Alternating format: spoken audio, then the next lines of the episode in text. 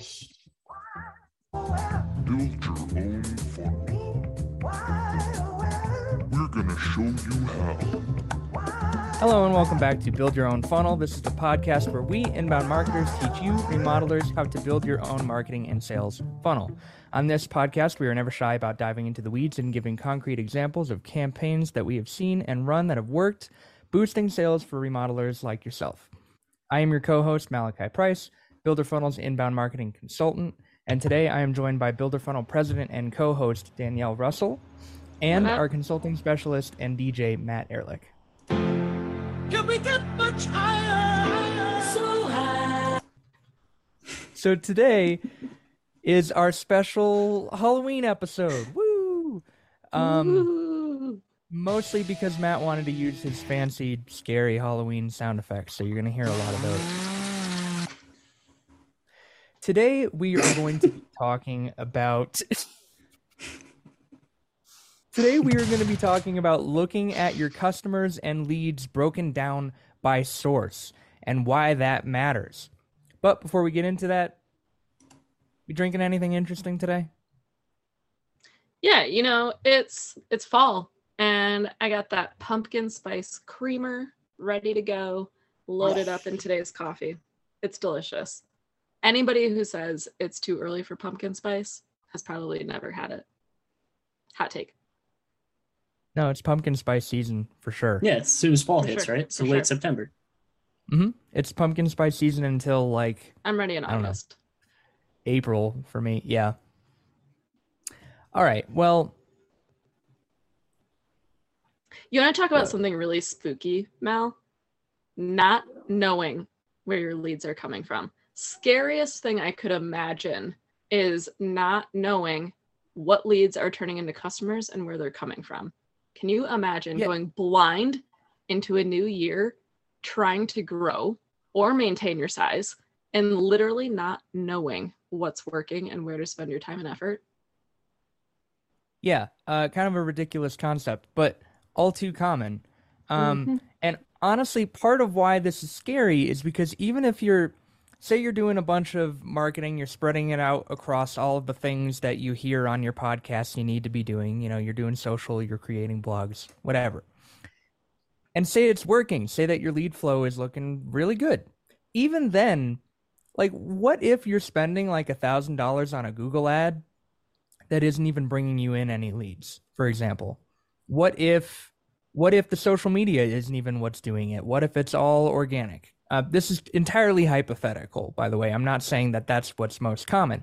My point is, even if it seems like everything's working for you, uh, there might be opportunities to find more efficiencies by looking at which areas of your marketing are actually bringing in your leads, or better yet, actually bringing in your customers. Because, you know, just because you're getting a bunch of leads from one platform, what what if you're not getting any customers from that at all? So let's talk about what what are sources. Um, who wants to spiel about sources? I can spiel about sources for a little bit. Um, long story short, there are many ways to get customers, right? There are many ways to generate leads. People find you from all different avenues. And sources are essentially identifying which avenues people are using to find you. So, some of the common ones would be organic traffic. That's a source where people are typing in questions into Google, most likely, and hopefully your blogs and your website are coming up. That would be organic traffic as a source. If someone already knows who you are, you have some brand recognition locally, and someone types in your website address, that would be a direct source of traffic. Um, most common ones we hear when we're just starting working with someone would be referrals from past mm-hmm. clients. So word Yeah. of mouth is a really big one.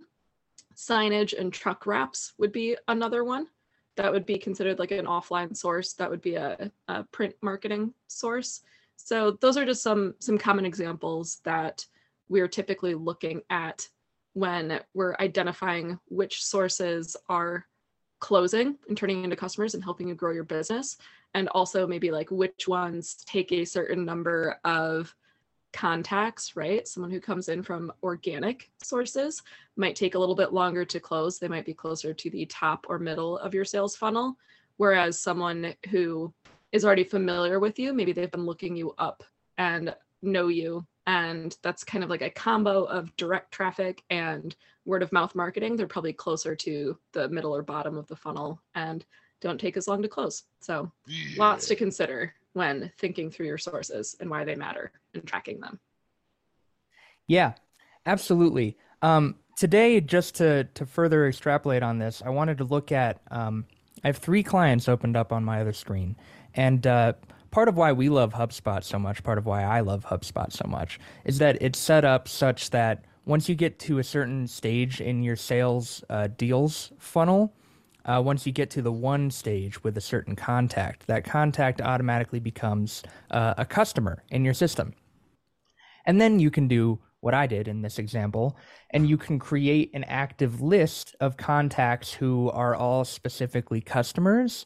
And then you can look at what percentage of your customers are coming from the different areas of your marketing. And I'm looking at three of them right now.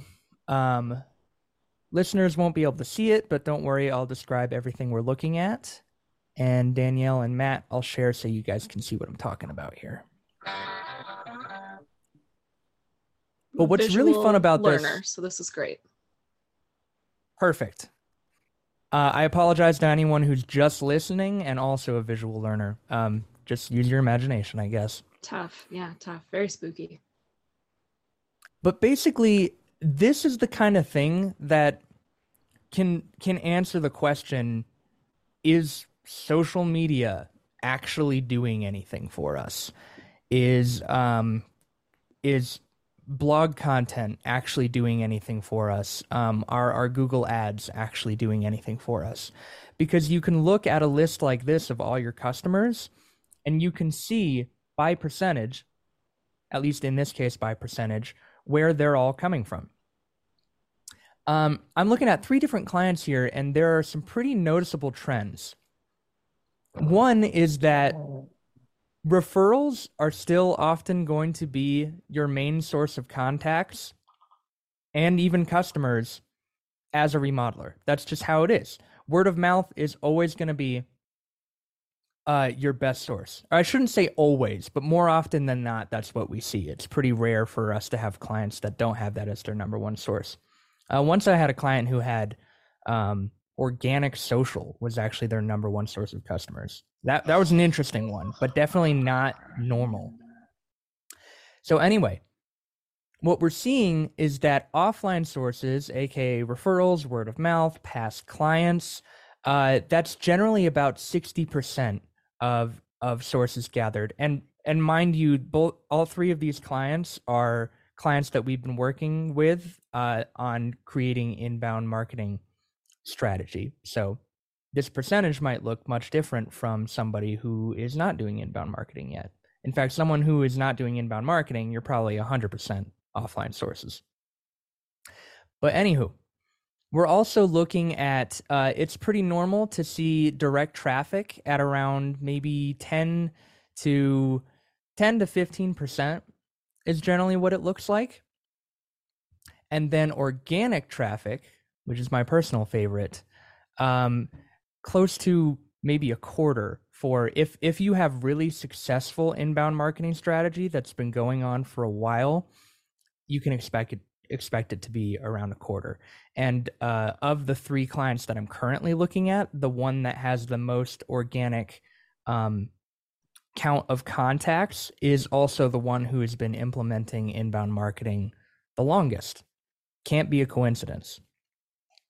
So, anyway, all of this to say that when someone in the C suite asks the question, is social media actually getting us customers? You can answer that question with something like this.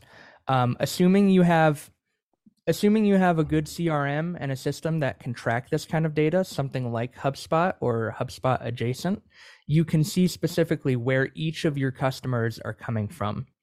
Not to mention, uh, I'm going to go into contacts in HubSpot and I can look at Well, I won't. I won't do it while I'm screen sharing right now because then we'll we'll really be taking a divergent trail here. But you can actually look in HubSpot or whatever your CRM is uh, at the individual customers. So, for example, if you have um, Jack Johnson, um, I didn't want to look actually in the CRM because I didn't want to um, what do you call it dox a bunch of people who who uh, who didn't approve of that. Um, but let's say Jack Johnson you worked with this guy, Jack Johnson, was such a fantastic client. Um, it was a whole home remodel. It was one of the largest scale projects you've ever done in the company. And you're like, damn, we want more people like Jack Johnson. You can look at his contact information and you can see as detailed as what specific pieces of content he was looking at on your website, uh, which form he converted on, not to mention, if you scroll all the way down back in his history, you can look at where he was originally sourced from. Um, you can see whether he came from social media or organic traffic, etc. So that's the majority of my spiel. Danielle, what do you think? Playing devil's advocate here, what what are what are the things that are unclear about why this would be effective?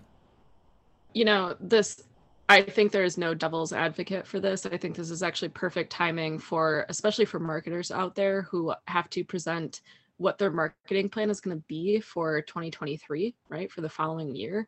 We're in Q4. This is the time to start like budgeting and looking at how you should be spending marketing dollars and time and energy and resources next year.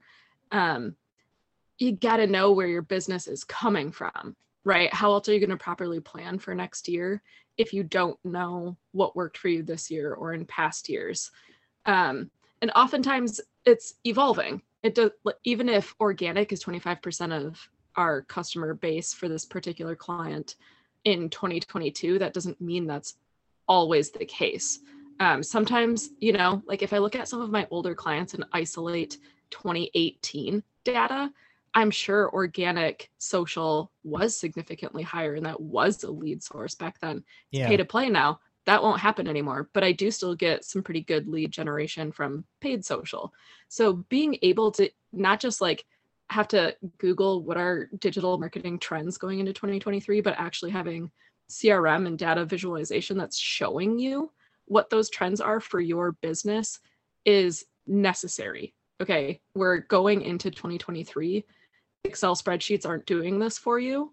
Um, and most CRM tools are free, just to throw that out there. You don't need to be using HubSpot CRM to see this information. It is free, so it's um, it's easy to use, but it's I'm just uh, hot take. There's no devil's advocate when it comes to knowing your numbers and being able to attribute revenue appropriately and then knowing where you should be increasing budget or putting more time and effort going into the following year.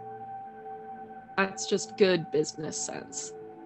Did you say devil? uh, at least four times, I think, in the past two minutes. But thank you for noticing that. Do we have do we have the Stranger Things clock sound? Yeah. Um, okay, let let me your your cue. Well, you didn't wait for the cue.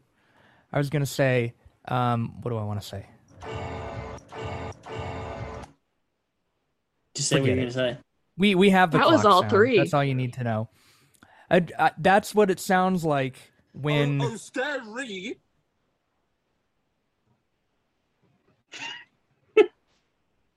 I don't even know what that was. this is the part where we reassess how much of this episode we're gonna have to edit out before it goes live. But luckily, Matt's the one who does all that, so he's just giving himself some more work. But anyway, all of this to say, I was asking you what what the devil's advocate would say because generally it would be something like, well, marketing seems to be working, so so so why bother? You know, kind of like what I was saying earlier. But you know, the reason is because if you're spending a bunch of time and money on something that isn't working, then stop doing that. Um, what if you're spending five hours a week on social media and then you find out at the end of the year that you didn't get a single customer from social media? Um, maybe it's not right for your client uh, sorry, maybe it's not right for your demographic, your your potential clients. Maybe that's just not where they are. Or more likely, maybe it means that you need to reassess what your social media strategy is. You might be spending a bunch of time on something that is getting you absolutely no customers. And that does not benefit you. It does not benefit your ROI. Um, so stop wasting time and start paying attention to where your leads and your customers are being sourced from.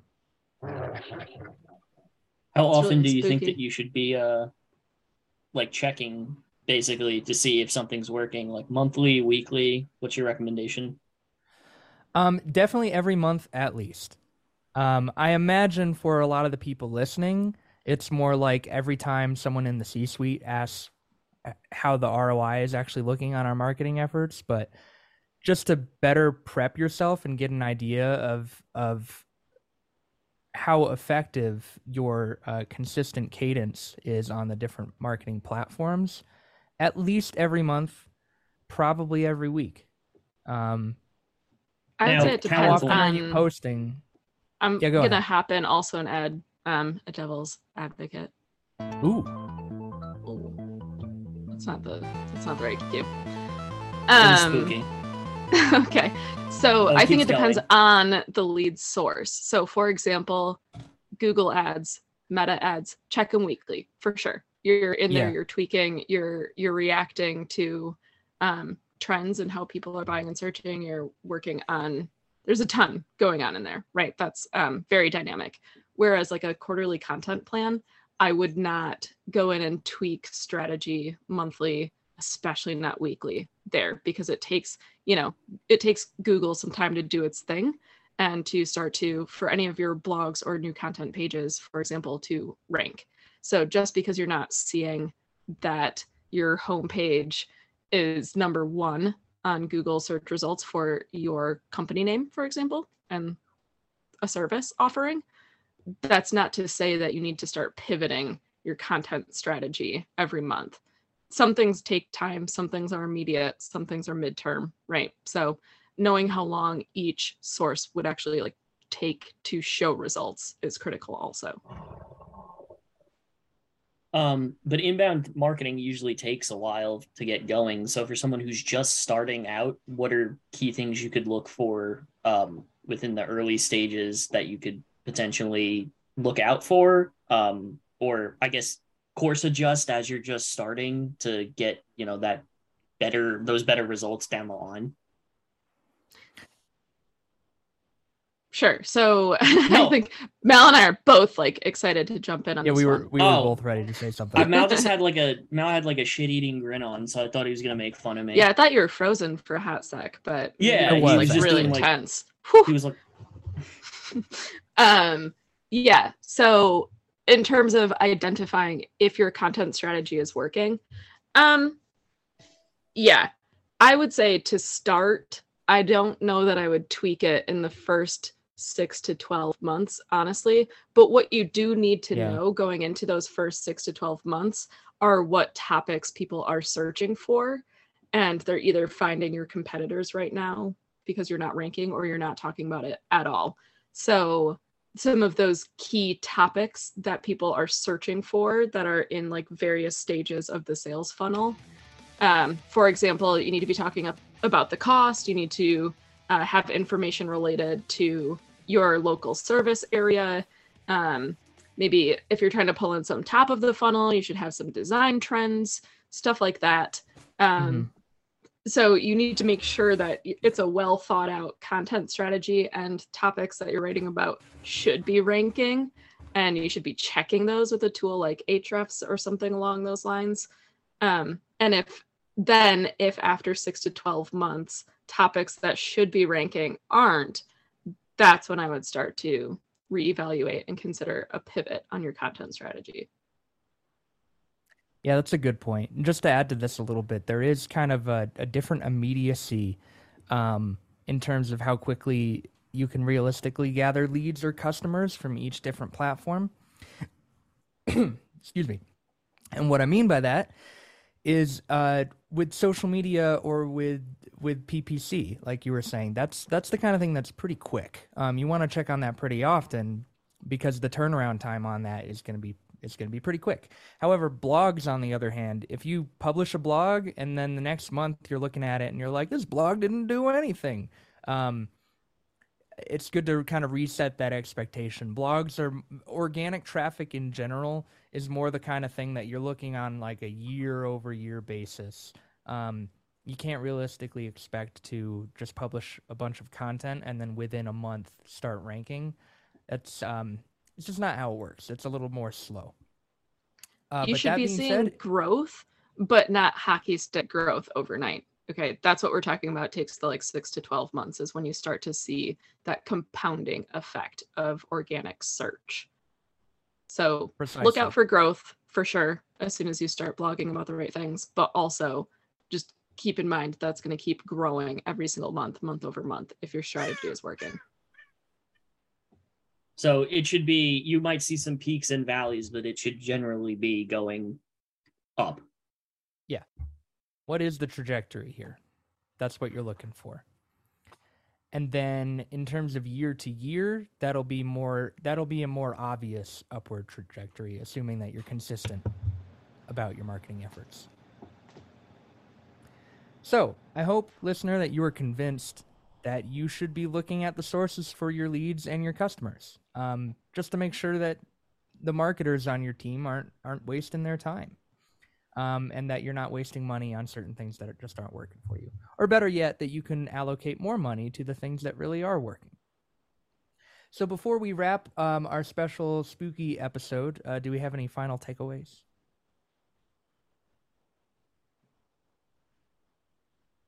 Do we have a cricket sound that we can use here? Uh, great. Uh, I'll, look, I'll jump in on a final takeaway. Um, in in understanding what uh like we were saying timeline around when you you should expect to see leads and closed customers based on certain sources. Um here's just like a couple of quick tips on what falls into like a short term stage mid-term and long term anything related to content strategy is a long term play. You're trying to rank for more and more keywords. You're trying to optimize a better and better user experience. That's always changing. Google's algorithm is always changing. It's a very it's a long play. In terms of like midterm that might be more the social media email marketing. So you're you have some kind of nurture sequence going or a drip campaign depending on what you call that. Um, so in other words when someone becomes a lead they filled out a form and now they've already forgotten about you two weeks later but you still they're still getting emails from you whether that's a Mhm. monthly newsletter or uh, reminders of project spotlights etc stuff like that.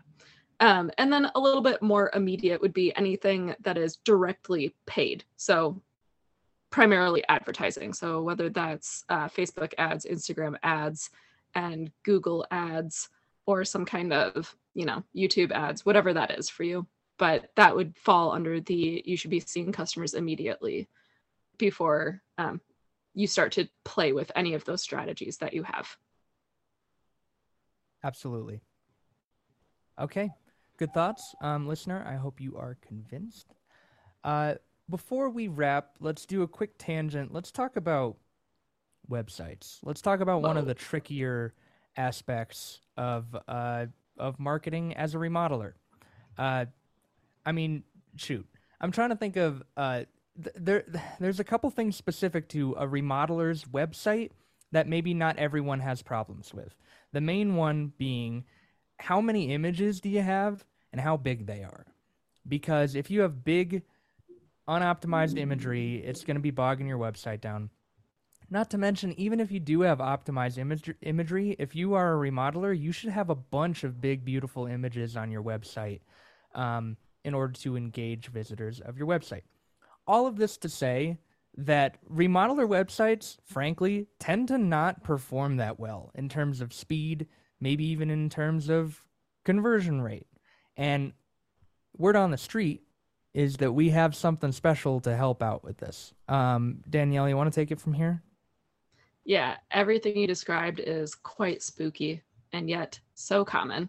Uh, typically, we'll see a client's website, and the first impression is, wow, uh, there's no um, local SEO on their homepage, and their the page is barely loading because the images are professional photography and dropped in the f- like full file size, um, and they're also named like image one three six seven eight nine parentheses one parentheses space parentheses one uh, etc so um not a great user experience.